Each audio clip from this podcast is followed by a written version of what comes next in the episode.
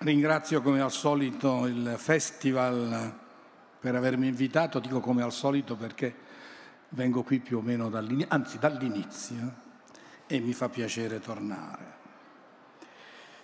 E il tema è appunto amore e amicizia. Ora, in questi giorni avete già sperimentato come la parola amore abbia una, una gamma semantica illimitata, polisemica, ricca di sfumature. La parola amore di volta in volta per essere compresa deve essere definita.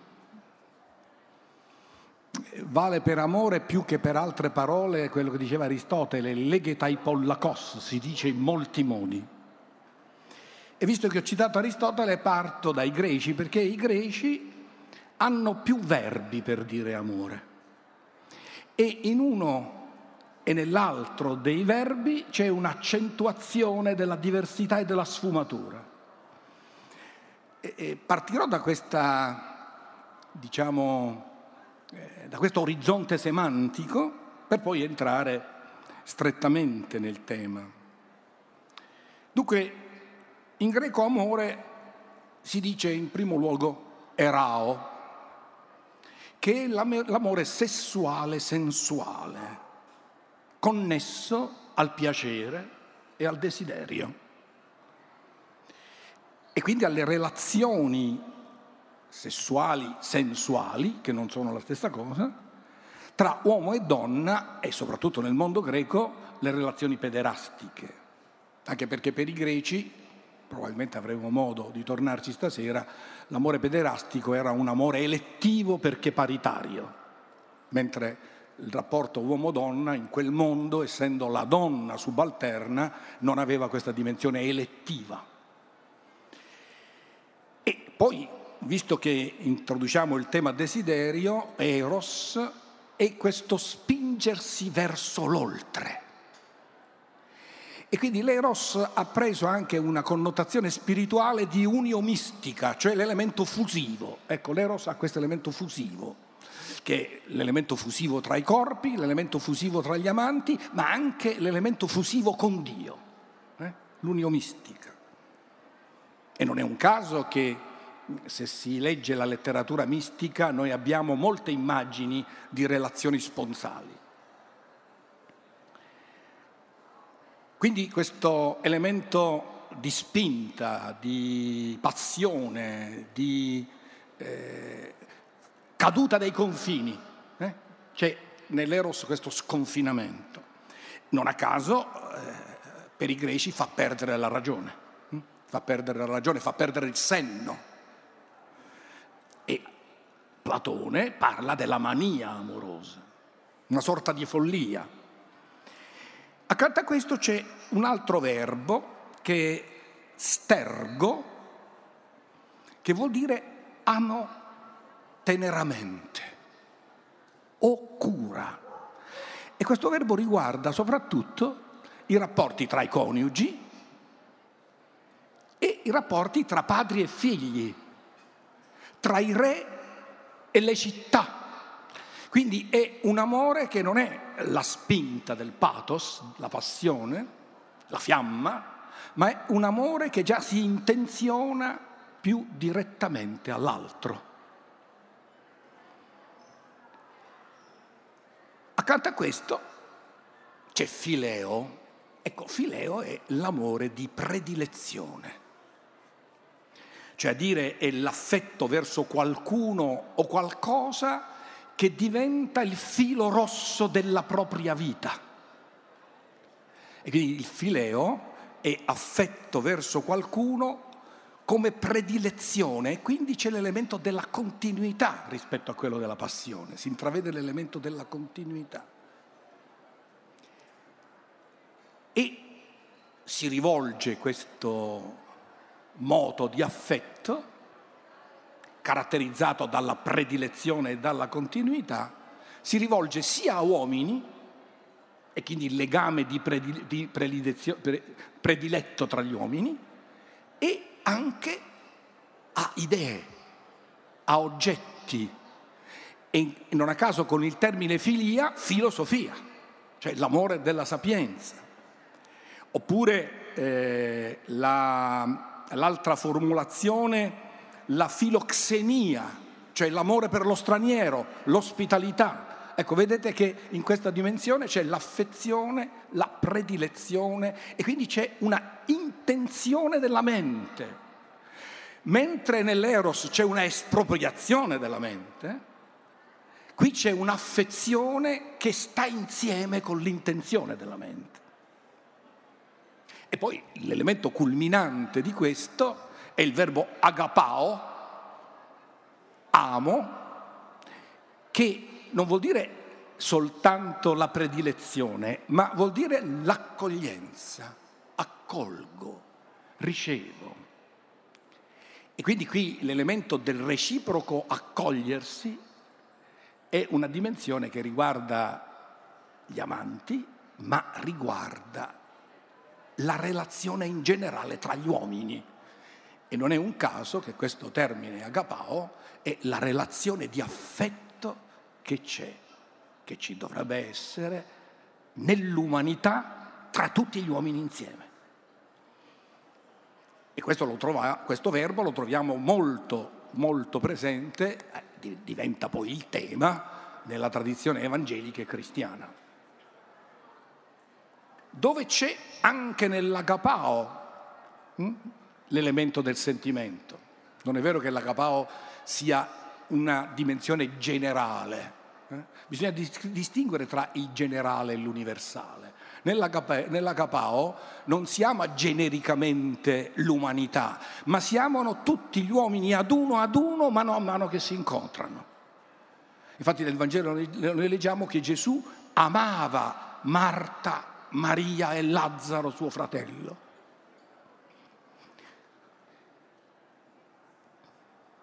Che questo amore sia sentimento, eh, noi lo troviamo nei Vangeli quando Gesù sulla tomba di Lazzaro piange.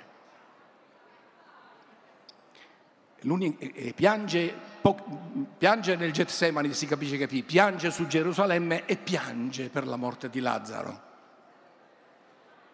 E qui si introduce un tema che svilupperò, la dimensione della filia si porta oltre la morte. La, la dimensione dell'eros si porta oltre e distrugge. Perché la fiamma brucia e spesse volte finisce in cenere se non è alimentata. Mentre la dimensione della filia ricorda chi muore e gli rimane attaccato anche se è sparito. E quindi è un amore che dà immortalità rispetto alla fiammata che dà un'idea di grande potenza vitale, ma poi lascia le ceneri.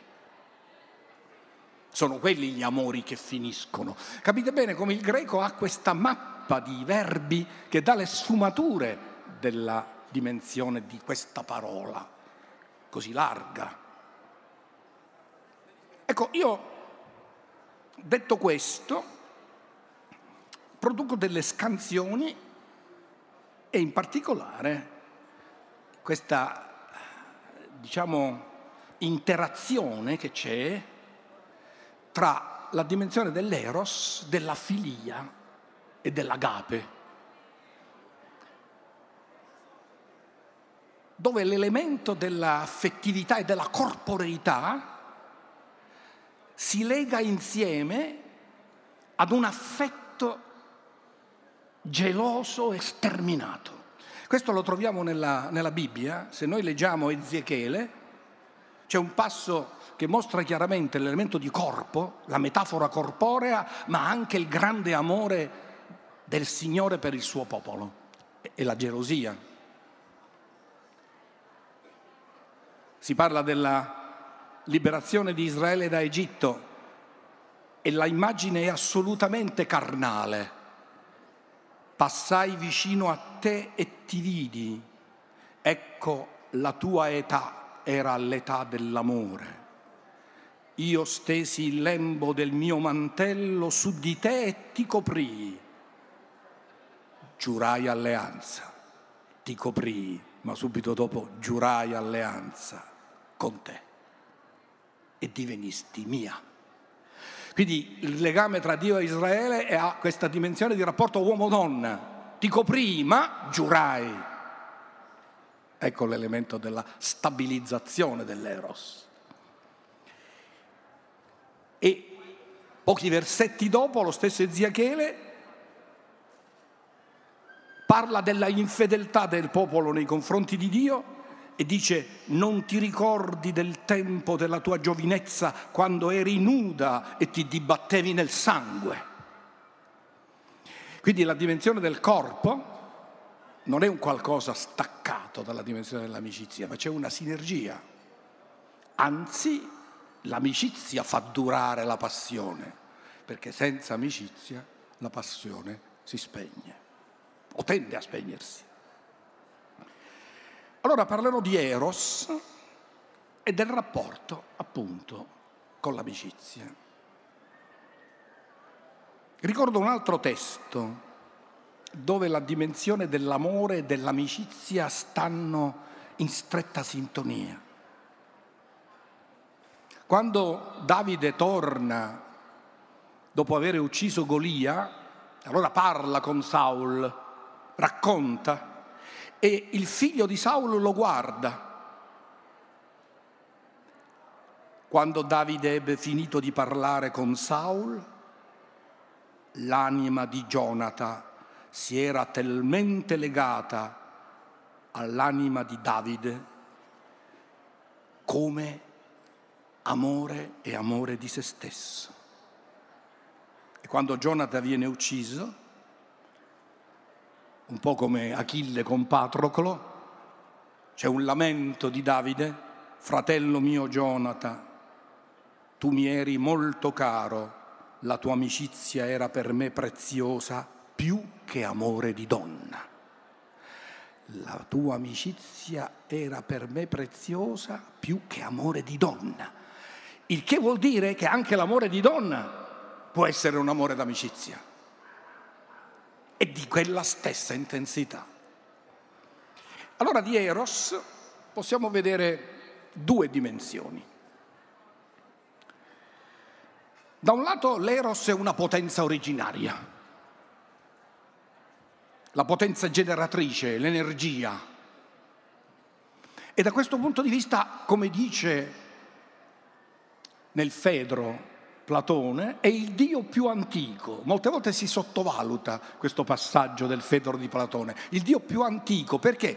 Perché coincide con la potenza generativa e creatrice, cioè Eros è strettamente connesso alla vita, alla generazione. E dall'altro invece è una potenza che travolge, sconvolge e abbatte la ragione. Quindi c'è una, una, una dimensione di Eros originaria, panica, e c'è una dimensione di Eros, per usare un termine moderno, che possiamo chiamare psicologica. Alcune indicazioni mitiche, non le analizzo una per una perché altrimenti bisognerebbe riaprire il festival, ma segnalo. In Esiodo, primo fu caos e poi Gaia dall'ampio petto e Tartaro, poi Eros, il più bello tra gli immortali, che rompe le membra, l'usimeles, la traduzione sarebbe scioglie i muscoli, e di tutti gli dei e di tutti gli uomini doma, aggioga nel petto il cuore. Quindi nella dimensione originaria, Eros che sta all'inizio, e questa potenza è una potenza che sconvolge i petti, scioglie le membra e domina o travolge la ragione. Quindi in, in Esiodo vediamo le due facce di Eros, l'Eros primigenio e l'eros come potenza che stravolge la ragione. Quindi la dinamica, diremmo in termini freudiani, della pulsione, l'elemento pulsionale. E per Esiodo la pulsione era proprio intesa in senso stretto proprio come la pulsione sessuale. Questa stessa dimensione di Eros, come potenza originaria, che poi, se ci pensate bene, coincide con la libido freudiana. Perché la libido freudiana non è la sessualità, ma è la energia primaria. Bellissimo saggio di Ricoeur su, su Freud, è, è, la base energetica dell'uomo, questo è l'eros. Ora che sia cosmogonico, che sia nel soggetto, è la dimensione originante ed è legato inevitabilmente alla generazione. Eros si lega alla generazione. Anzi, la spinta sessuale, e questo è una ovvietà ma ripetuta dalla filosofia, da Schopenhauer, la spinta sessuale è funzionale all'immortalità. Perché la spinta sessuale, spingendo alla generazione, produce l'immortalità. La definizione che Platone dà della generazione nel simposio è questa ciò per cui quel che muore dura. La generazione è ciò per cui quel che muore dura. Quindi questa spinta pulsionale non è soltanto nella dimensione del godimento, ma il godimento è stato introdotto dalla natura per produrre immortalità. Oggi, se pensate al paesaggio in cui noi siamo, si tende fortemente a prolungare la propria vita e si abbassa la generazione. E quindi prolungare la propria vita vuol dire differire la propria mortalità. Rinunciare alla generazione vuol dire rinunciare alla propria immortalità. Ecco perché Eros è fortemente legato alla dimensione della generazione. E poi c'è la versione orfica di Eros, in cui la notte viene fecondata dal vento, e anche qui due figure mitiche meravigliose, eh? la notte e il vento, l'impeto, Eros, e in questa fecondazione viene deposto l'uovo cosmico,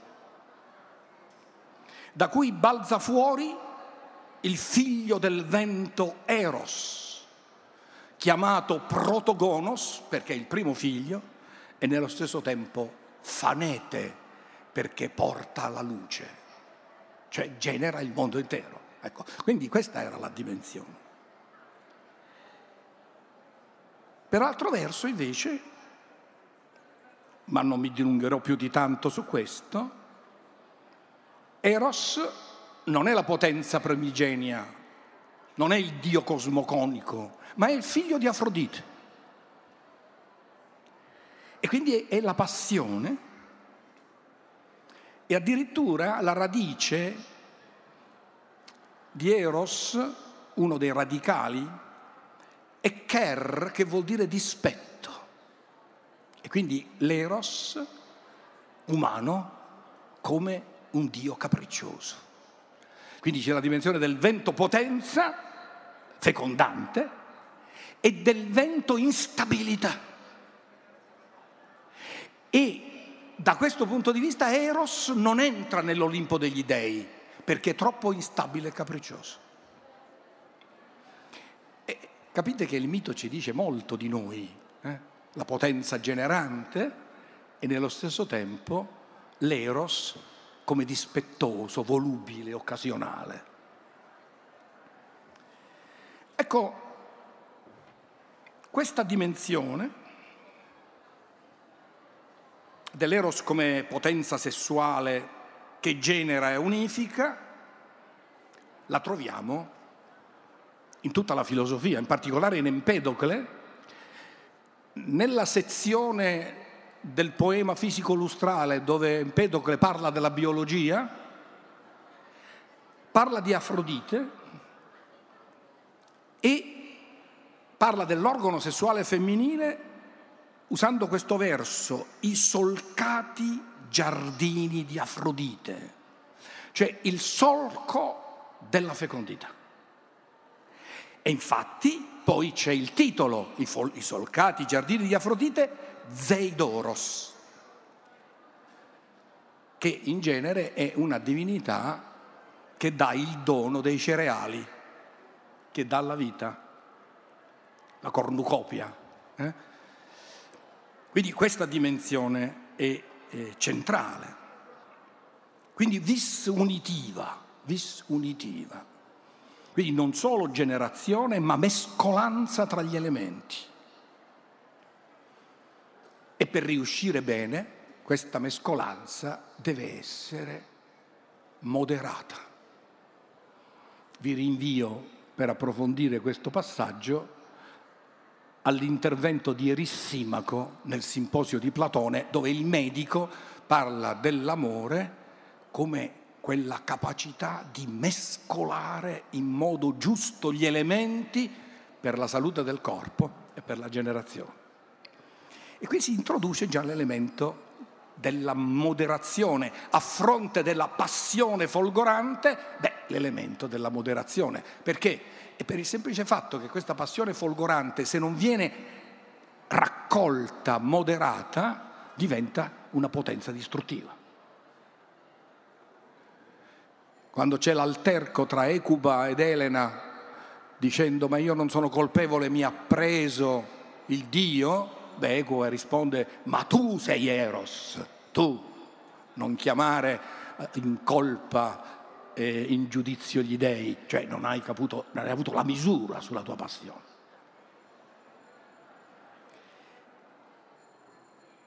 E quindi la dimensione dell'eros, passione, ecco un'altra scansione connessa al piacere e desiderio.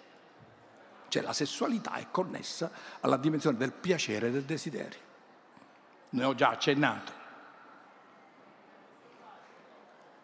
Anche qui una indicazione che meriterebbe di essere questo verso meditato parola per parola, ma è il celebre inno a Venere che si trova nel De Rerum Natura di Lucrezio, l'apertura, l'alma Venus genitrice di uomini e dei, ominunque divunque voluptas alma Venus, voluttà di uomini e dei.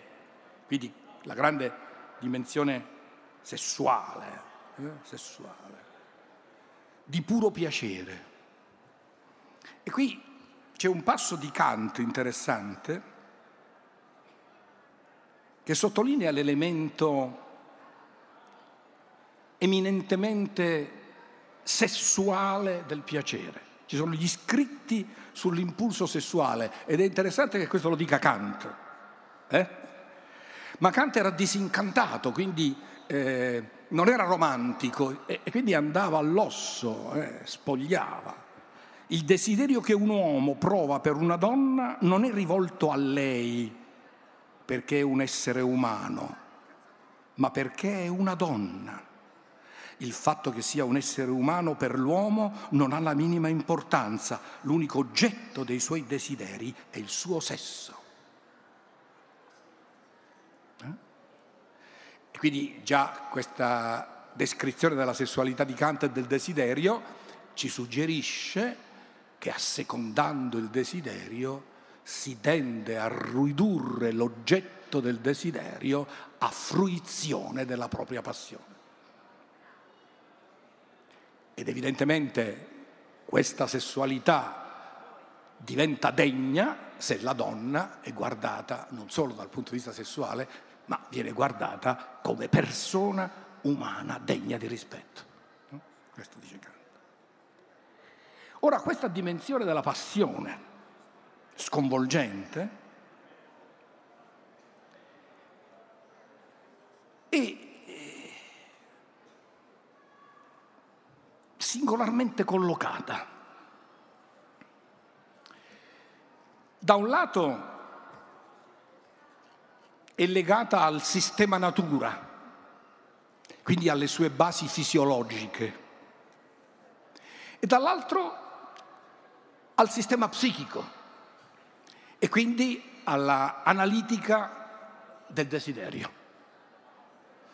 Evidentemente la dimensione del desiderio, che è psicologica, si impianta sulla base fisiologica, però assume una sua particolare curvatura e autonomia. E qui uso due termini che a me sembrano sublimi di queste due facce. Da un lato la dira libido di cui parla Lucrezio, la libido tremenda, desiderio incalzante, e dall'altro la dira cupedinum, la dira cupedine è la tremenda brama. Sia nell'un caso che nell'altro, Lucrezio usa la parola tremenda, la dimensione dell'incontenibile. E c'è una base fisica, materiale per questo, per la dira libido. E allora qui c'è l'analisi del fisiologo, le parti stimolate del corpo si gonfiano di seme, soprattutto nei giovani, quando fioriscono, bellissime pagine quella di, del Rerum Natura.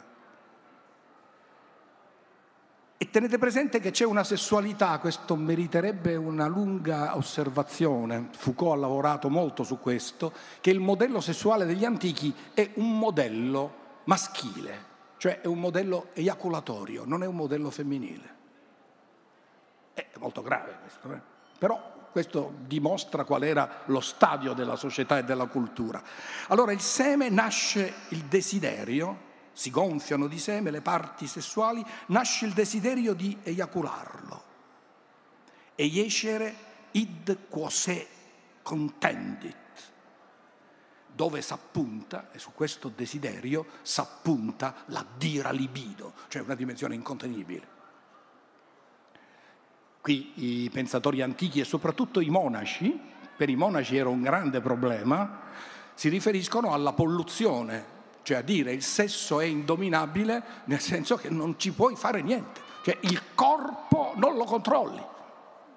Il grande tema dei monaci era come controllare la polluzione. Nel testo della compieta, il bellissimo inno Te lucis ante terminum, c'è un verso Ne polluantur corpora. Cioè la dimensione fisica della incontrollabilità nell'organo della sua dinamica, per gli antichi e anche per noi, era una prova che la ragione è spossessata. E allora questa brama mostruosa che si rivolge all'oggetto di amore e l'oggetto di amore chiama. E qui c'è la dimensione della donna come oggetto del desiderio e qui è molto importante, cioè questa dimensione della donna come potenza che si fa desiderare è usata purtroppo, tragicamente e banalizzata dalla nostra pubblicità. La nostra pubblicità che cosa ha banalizzato? Ha banalizzato un fenomeno grande. Mulier toto iactans e corpore amorem, la donna che irraggia amore da tutto il corpo.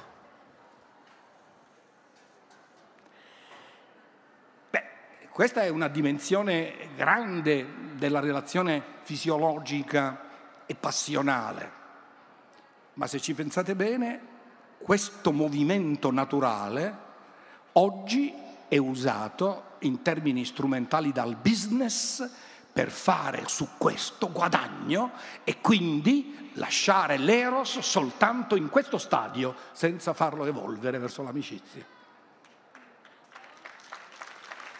Trattenerlo nel consumo.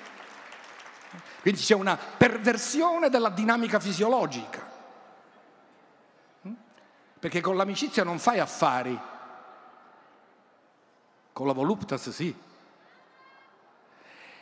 Allora la mente è espropriata e allora approfittiamo dell'espropriazione della mente per espropriarla del tutto e la governiamo noi. Questo è il meccanismo. Infatti non c'è pubblicità. Io non sono d'accordo con la Boldrini, io non voglio velare niente, eh, perché altrimenti succede come hanno fatto i pontefici con il giudizio universale. L'importante non è velare, è sapere però qual è il pericolo della esibizione.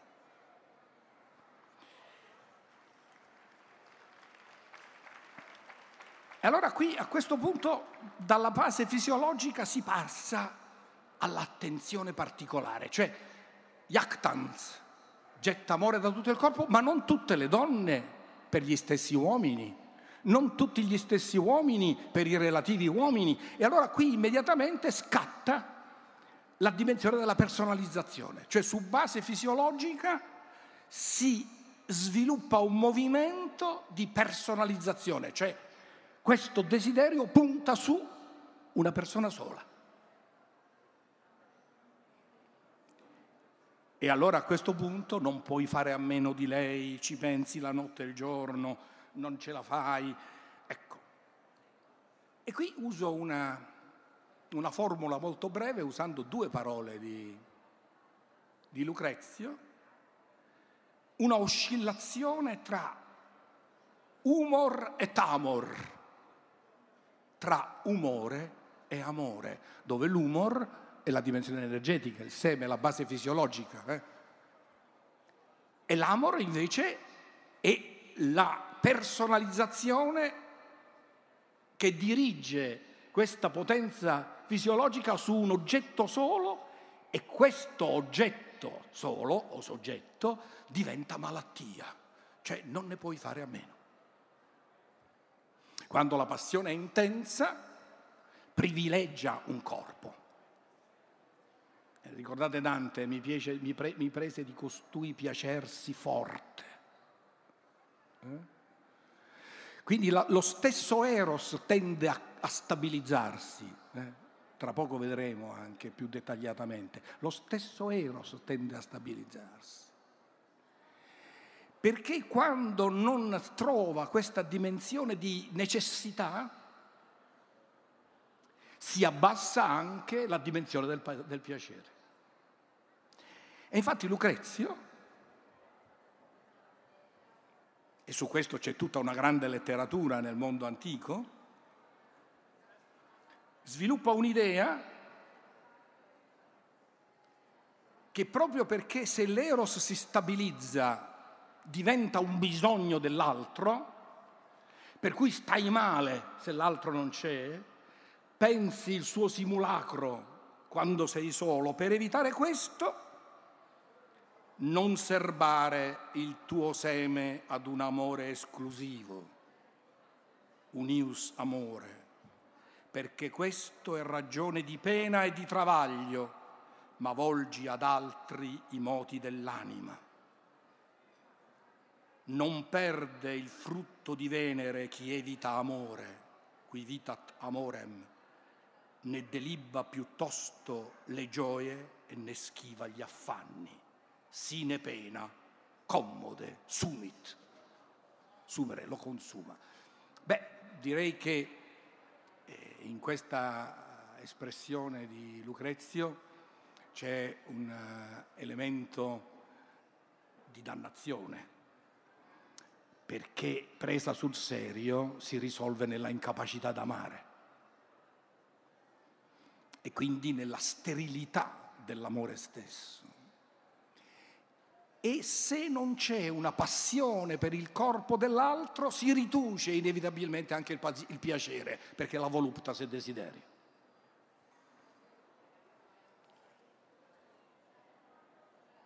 E qui tutto questo discorso c'è, c'è in Platone. Il primo eros è questo, la passione per i bei corpi. Però Platone introduce un tema che è quello della bellezza. Ci si innamora della bellezza. Non ci si innamora del brutto. E la bellezza è perfezione. E quindi la scala di cui si parlava prima, la perfezione dei corpi, ma poi i corpi si logorano, la perfezione delle anime che sono stabili. E poi un movimento di perfettibilità. Ecco, questo è molto importante nelle relazioni di amore per Platone e anche nelle relazioni di amore che si vogliono far durare. Notate, si vogliono far durare, perché l'amore per durare deve essere coltivato, perché la passione di per sé si spegne. E allora un'altra si accende, ma poi si spegne di nuovo. L'amore per durare deve essere coltivato. Allora il rapporto col bene sviluppa una dinamica di perfezionamento. Cioè dire tu vuoi apparire all'altro meritevole di attenzione.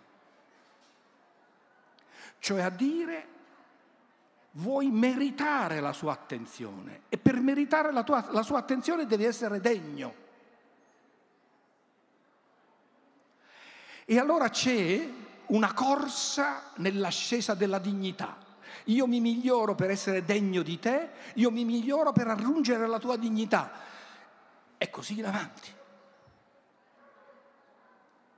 Probabilmente non so se in alcune delle conferenze che ci sono state avete sentito questo, ma l'amore cortese medievale era fondamentalmente questo. Non è che fosse un amore spirituale come banalmente si dice, ma era un amore che corpo ed anima elevava insieme.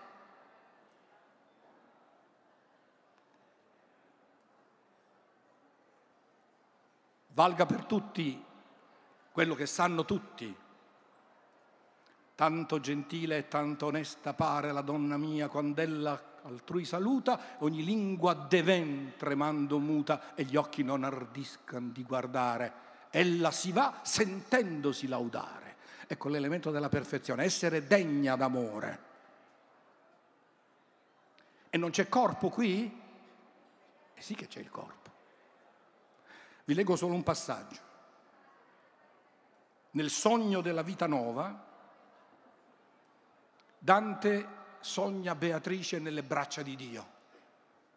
E come la sogna? Nelle sue braccia mi parea vedere una persona dormire nuda, salvo che involata in uno drappo sanguigno leggermente. Nuda, coperta da un drappo sanguigno, il sangue è segno della vita e dell'amore, trasparente. La vede nuda nelle braccia di Dio. Ma quel nudo non è il nudo della lussuria, ma è il nudo della purità come tolta dalle scorie che coprono il vizio. Se voi ricordate l'amor sacro e l'amor profano di Tiziano, l'amore profano è quello vestito, l'amore sacro è quello nudo. La purezza della nudità perché l'altro è addobbo che usano le prostitute. E quindi vedete insieme corpo e innocenza, con il velo di sangue. E questa cosa Dante non è che la vede nella vita nuova. Quando appare in cima al purgatorio Beatrice, e come appare. Appare essa stessa, con un abito sanguigno. Donna m'apparve sotto verde manto, vestita di color di fiamma viva. Il color di fiamma viva è lo stesso velo di sangue che la copriva nella vita nuova. Cioè, nel, purgatorio non vede una Beatrice spirituale come molte volte è raccontato, ma la vede nella sua carne, però innocenza e bellezza, una carne degna d'amore e non oggetto di, violazione. Pensate se i corpi si vedessero nudi in questa luce, non ci sarebbero più stupri.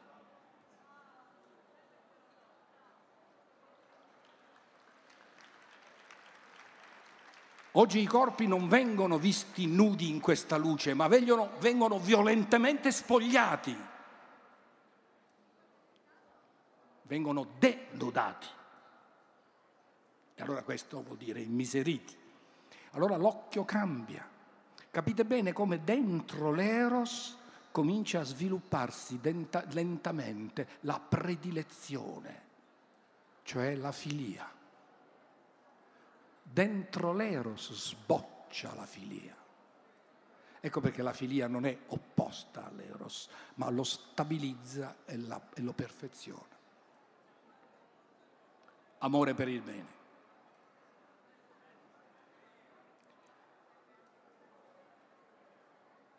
E infatti Dante conclude quella visione per occulta virtù che da lei mosse, d'antico amor sentì la gran potenza. Quindi l'antico amore è rivisto in questa dimensione. Qui comincia a svilupparsi la dimensione della, della filia.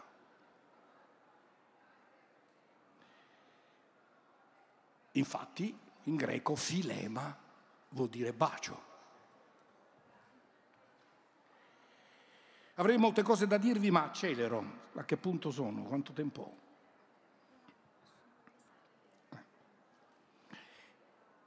E parlando di Fileo, come prima ho mostrato eh, la metamorfosi, la, la, diciamo, il trapassare dell'umore nell'amore, adesso mostro il passare della dimensione della delectazio nella dilezio. Due verbi che hanno una diversa radice ma hanno poi uno stesso significato. Cos'è la delectazio? La delectazio è il piacere fisico. E quindi la delectazio è l'amore. Potremmo dire l'amore del piacere. La dilexio è essa stessa amore, vuol dire amore. Ma non è l'amore del piacere, è il piacere di amare. Allora nell'amore del piacere si cancella l'altro, nel piacere d'amare si elegge l'altro. E infatti diligo vuol dire sono diligente, diligo vuol dire prediligere, ma essere diligente che cosa vuol dire? Lavorare perché quel bene duri e cresca. Ecco, l'amore per durare ha bisogno di diligenza, deve essere coltivato. E allora se è coltivato si rafforza. Quindi non è vero che l'amicizia spegne la passione, ma permette che riarda continuamente. Perché la passione di per sé si spegne e nella dilexio che essa può continuamente riardere. E nel Cantico dei Cantici, di cui probabilmente avrete sentito un commento,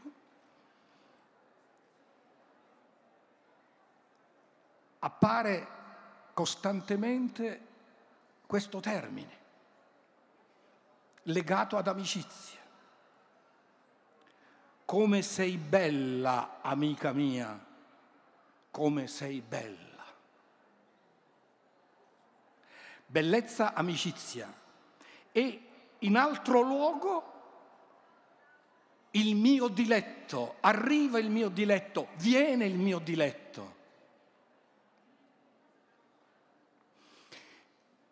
Qui l'amore ha i tratti della indissolubilità, cioè vuole eternità. Poi non è detto che si regga a questo, ma ci può essere una condizione dove si possono coltivare queste aspettative, cosa che l'eros di per sé non permette. Allora l'eros passione si stabilizza dentro il diligere, il coltivare. E infatti le passioni nascono e svaniscono indipendentemente dalla nostra volontà. E invece le amicizie si coltivano. E questo è quello che appunto dice Aristotele. Aristotele dice che l'eros è passione. L'amicizia non è una passione, ma è una disposizione. Cioè gli uomini sono naturalmente disposti ad avere un legame d'amore stabile con l'altro ed è su questa base che poi nasce la società. Non ho tempo di leggervi i passi di Aristotele, ma Lui distingue tra le amicizie accidentali, fondate sul piacere e sull'utile, sono accidentali, non è infatti in quanto chi è amato è quello che è nella sua essenza. Chi viene amato è amato in quanto apporta l'uno qualche bene, l'altro il piacere. Le amicizie di questo genere sono quindi facili a rompersi dal momento che le due parti non restano sempre uguali. Infatti, se non sono più utili o piacevoli, cessano di amarsi. L'amicizia invece è l'elemento che coltiva e tiene costante il legame. E qui c'è un riferimento ai giovani, ma non è un discorso che riguarda solo i giovani, riguarda un modo di costruire la relazione sulla base del piacere. L'amicizia dei giovani è motivata dal piacere. Evidente si capisce che si, si, si riferisce all'adolescenza, a questa esaltazione dei sensi. Aristotele dice per i vecchi è un po' più difficile natura, avere queste passioni violente. Casomai i vecchi molte volte hanno passioni malate. I giovani è motivato dal piacere, costoro infatti vivono secondo passione e perseguono soprattutto ciò che a loro piace personalmente e ciò che piace al momento. Ciò che piace personalmente e ciò che piace al momento. Ma quando l'età muta, anche le cose che piacciono diventano altre. Per questo in fretta diventano amici ed in fretta cessano di esserlo, giacché la loro amicizia muta assieme a ciò che piace e i piaceri della giovinezza sono soggetti a rapidi cambiamenti. I giovani sono pure inclini all'amore giacché gran parte dell'amicizia amorosa asseconda la passione ed è dovuta al piacere. Per questo motivo amano e cessano d'amare con rapidità, mutando più volte nel medesimo giorno. Non era necessario arrivare alla nostra società per sapere che ci sono comportamenti così. E forse non sono neanche sbagliati. La cosa pericolosa è se restano così perché se restano così si resta a mani vuote e tutto questo gran movimento va a parare nella solitudine.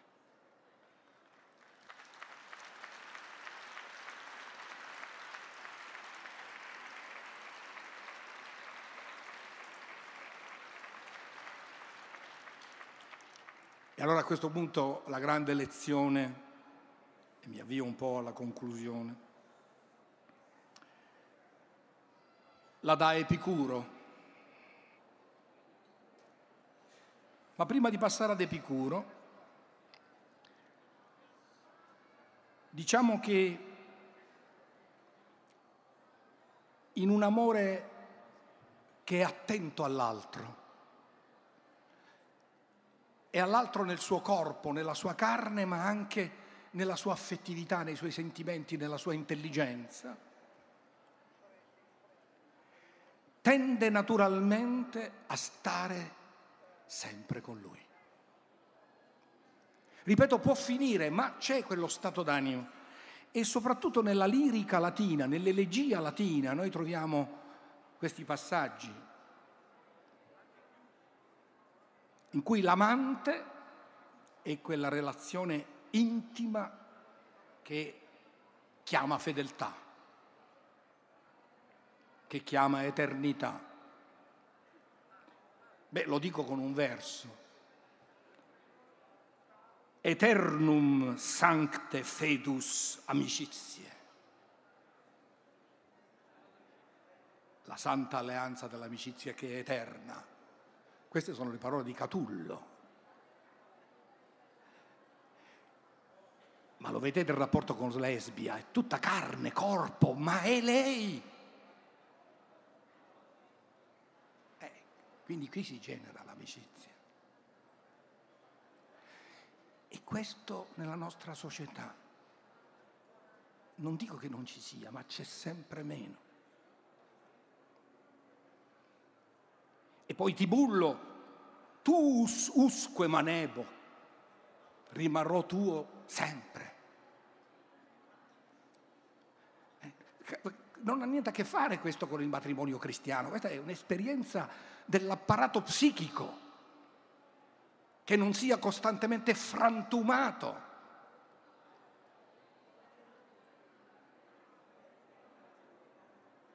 E poi Properzio, molto vale nell'amore la fedeltà e la costanza.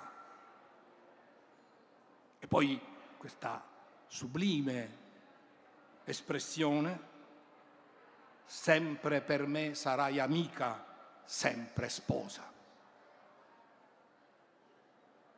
Quindi già nell'antichità latina, ma, ma, poi nel, lo troviamo nella, nella modernità, questo, questo passaggio tra amore carne amore tutto, cioè la persona nel suo intero. E allora questa affezione tende naturalmente a stabilizzarsi e la filia coltiva questa relazione. E quindi c'è un legame molto stretto tra la dimensione della filia e la dimensione della sicurezza. E qui appare il fedus, l'alleanza, cioè l'amore carne, corpo che diventa amore d'alleanza.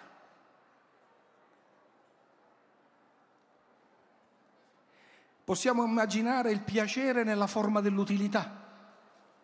Eh? Trarre piacere fa parte dell'utile. E Epicuro, che se ne intendeva, dice che l'amicizia parte dall'utile, ma non si ferma all'utile. E c'è un pensiero che eh, io leggo con eh, scansione perché vi invito a meditare. Non è amico né chi sempre cerca l'utile, né chi mai lo congiunge all'amicizia. L'uno fa commercio col sentimento della riconoscenza, l'altro uccide la speranza nel futuro. Quindi non ha senso separare l'utile dall'amicizia. L'amico non è amico perché l'altro gli è utile ma al contrario è certo che gli sarà utile perché è amico, perché se non avesse questa certezza perderebbe la speranza nel futuro. Quindi l'amicizia come un elemento che rassicura la relazione, il fedus. E poi la dimensione profonda di questa relazione, non tanto ci occorre l'aiuto degli amici, quanto confidare nel loro aiuto, perché questo alimenta la speranza. Capite bene come la filia non contraddice la dimensione dell'eros, ma lo perfeziona, lo rende continuo. Che cosa viene meno? O si attutisce forse? E l'elemento della spinta e della caduta, della spinta e della caduta, che sono le caratteristiche dell'eccitazione, che prima o poi il corpo non regge più È quello che io dico quando parlo della felicità. Qui invece abbiamo una linea che non va per ascese e cadute, ma è una linea costantemente ascendente, dove si sente meno lo scarto, ma più forte il legame. Ed è il fiorire, è il coltivare un giardino, il giardino dell'amicizia e non a caso la filosofia di Epicuro era la filosofia del giardino. Noi oggi odoriamo, sradichiamo e buttiamo. Facciamo il giardinaggio per hobby, ma se invece coltivassimo la fioritura dei nostri legami, quanto più fiorirebbe il mondo nella sua dimensione più totale.